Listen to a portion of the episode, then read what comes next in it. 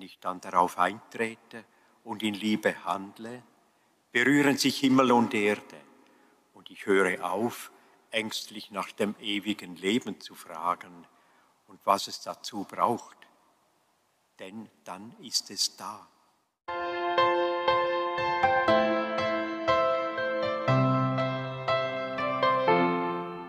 Christus sei mit euch.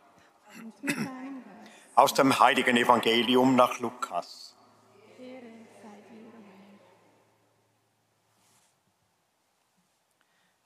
In jener Zeit stand ein Gesetzeslehrer auf, um Jesus auf die Probe zu stellen und fragte ihn, Meister, was muss ich tun, um das ewige Leben zu erben? Jesus sagte zu ihm, was steht im Gesetz geschrieben? Was liest du dort? Er antwortete, du sollst den Herrn, deinen Gott, lieben mit deinem ganzen Herzen und deiner ganzen Seele, mit deiner ganzen Kraft und deinem ganzen Denken und deinen Nächsten wie dich selbst. Jesus sagte zu ihm, du hast richtig geantwortet, handle danach, dann wirst du leben. Der Gesetzeslehrer wollte sich rechtfertigen und sagte zu Jesus, und wer ist mein Nächster? Darauf antwortete ihm Jesus, ein Mann ging von Jerusalem nach Jericho hinab und wurde von Räubern überfallen. Sie plünderten ihn aus und schlugen ihn nieder, dann gingen sie weg und ließen ihn halbtot liegen. Zufällig kam ein Priester denselben Weg herab, er sah ihn und ging vorüber. Ebenso kam ein Levit zu der Stelle, er sah ihn und ging vorüber. Ein Samaritaner aber, der auf der Reise war, kam zu ihm. Er sah ihn und hatte Mitleid, ging zu ihm, goss Öl und Wein auf seine Wunden und verband sie. Dann hob er ihn auf sein eigenes Reittier, brachte ihn zu einer Herberge und sorgte für ihn. Und am nächsten Tag holte er zwei Denare hervor, gab sie dem Wirt und sagte, sorge für ihn, und wenn du mehr für ihn brauchst, werde ich es dir bezahlen, wenn ich wiederkomme. Wer von diesen dreien meinst du, ist dem dem Nächste geworden, der von den Räubern überfallen wurde? Der Gesetzeslehrer antwortete, der barmherzig an ihm gehandelt hat. Da sagte Jesus zu ihm, dann geh und handle du genauso. Evangelium Jesu Christi. Lob sei dir, Christus. Halleluja.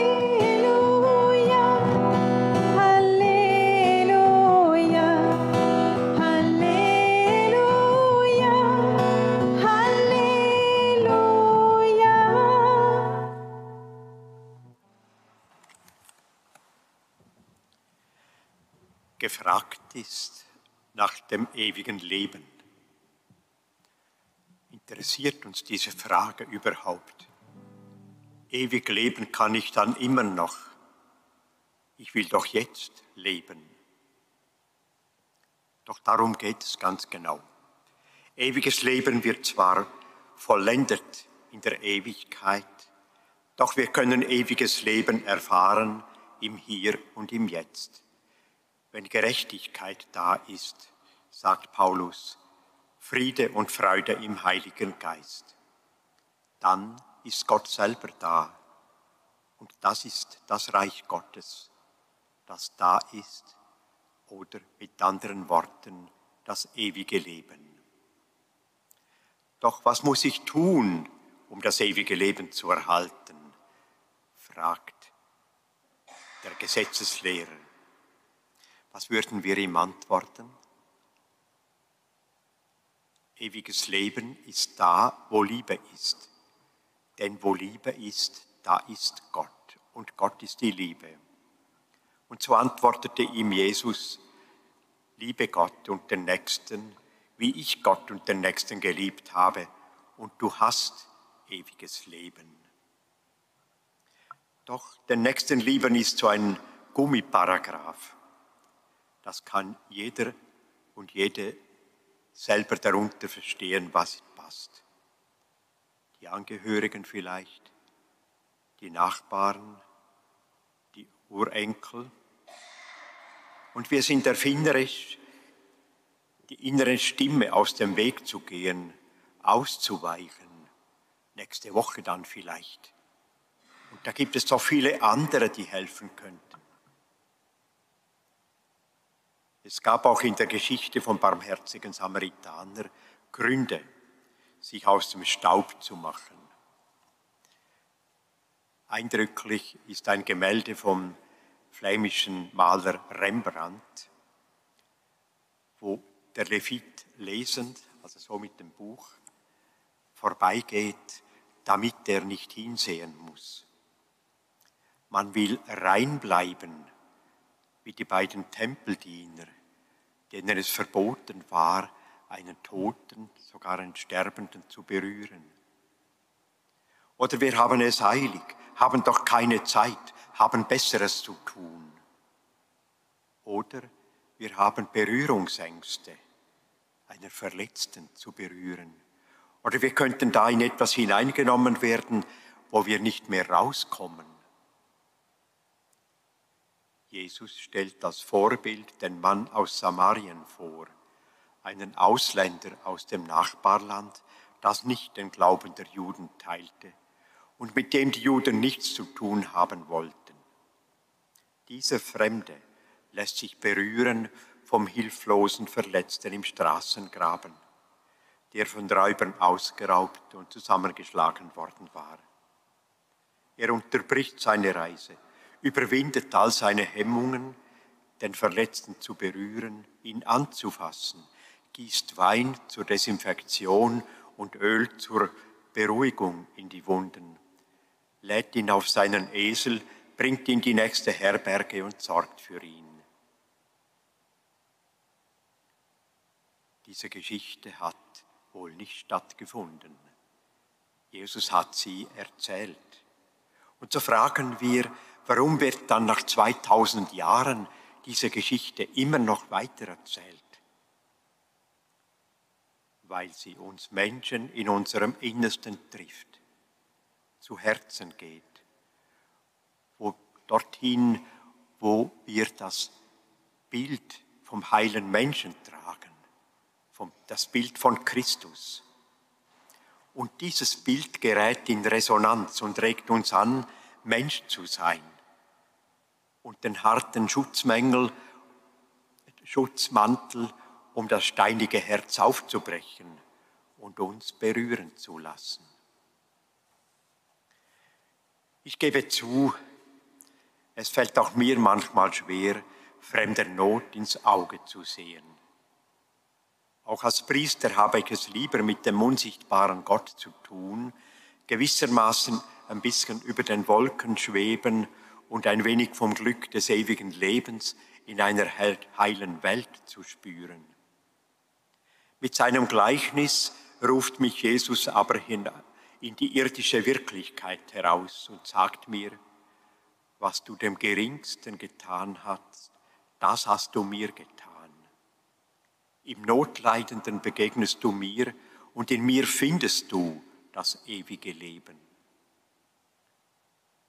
wenn ich dann darauf eintrete und in Liebe handle, berühren sich Himmel und Erde und ich höre auf, ängstlich nach dem ewigen Leben zu fragen und was es dazu braucht, denn dann ist es da. Jesus gibt auch an dieser Stelle keine Normen, Genau das muss erfüllt sein, dass dein Nächster ist. Und wenn das nicht mehr erfüllt ist, dann kannst du ihn vergessen, dann ist nicht mehr dein Nächster. Nein. Er sagt, hört auf eure Stimme. Lass dich durch mein Wort ansprechen. Stellt euch vor, wie ihr vor Gott steht und wie ihr dann ausseht. Werde ich erschrecken, wenn ich mich im Rückspiegel meines Lebens an Situationen erinnere, für die ich mich schäme? Schmerzt es mich dann, wenn ich sehe, dass ich Liebe schuldig geblieben bin? Beim nochmaligen Lesen des Textes kam mir noch ein Gedanke, der mir in der heutigen Zeit wichtig scheint. Der Samaritaner war weder Jude noch getaufter Christ. Und da stellt ihn Jesus als Antwort dar auf die Frage nach dem ewigen Leben, eine Kernfrage unseres Glaubens. Der Samaritaner fand ewiges Leben, weil er nach dem Bild von Jesus Christus gehandelt hat, das auch er in seinem Herzen trug. In ihm wird anschaulich, was im Buch Genesis geschrieben steht. Gott schuf den Menschen nach seinem Bild. Und sein Bild ist Jesus Christus. Wenn er in uns lebt, haben wir das ewige Leben. Und so dürfen wir in der Eucharistiefeier Christus aufs Neue in uns aufnehmen, damit er in uns lebt und wir das ewige Leben schon in uns tragen. Amen.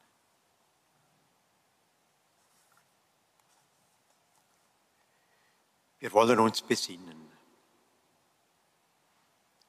auf die Frage nach dem ewigen Leben hält Jesus keine Moralpredigt. Vielmehr spricht er uns an, das zu werden, was wir sind. Menschen. Menschen nach seinem Bild. Und dazu versteckt er sich im Opfer am Rand der Straße und im barmherzigen Samariter in der Geschichte. In welcher Rolle finde ich mich? Finde ich mich vielleicht im Opfer am Straßenrand, hilflos, hoffend, dass sich jemand erbarmt, meine Wunden pflegt, mich wegträgt in die Geborgenheit deiner Herberge? Herr, erbarme dich. Finde ich mich im Tempeldiener, der in seiner frommen Schrift verdießt ist und der fremden Not ausweicht? Christus, erbarme dich. Oder finde ich mich im Samaritaner, der sich von der fremden Not berühren lässt und Hand anlegt? Herr, erbarme dich. Barmherziger Gott, erbarme dich unser. Vergib uns, wenn wir hartherzig waren und zu wenig Liebe hatten für das, was notwendig war. Führe uns auf den Weg der Barmherzigkeit zum ewigen Leben. Amen.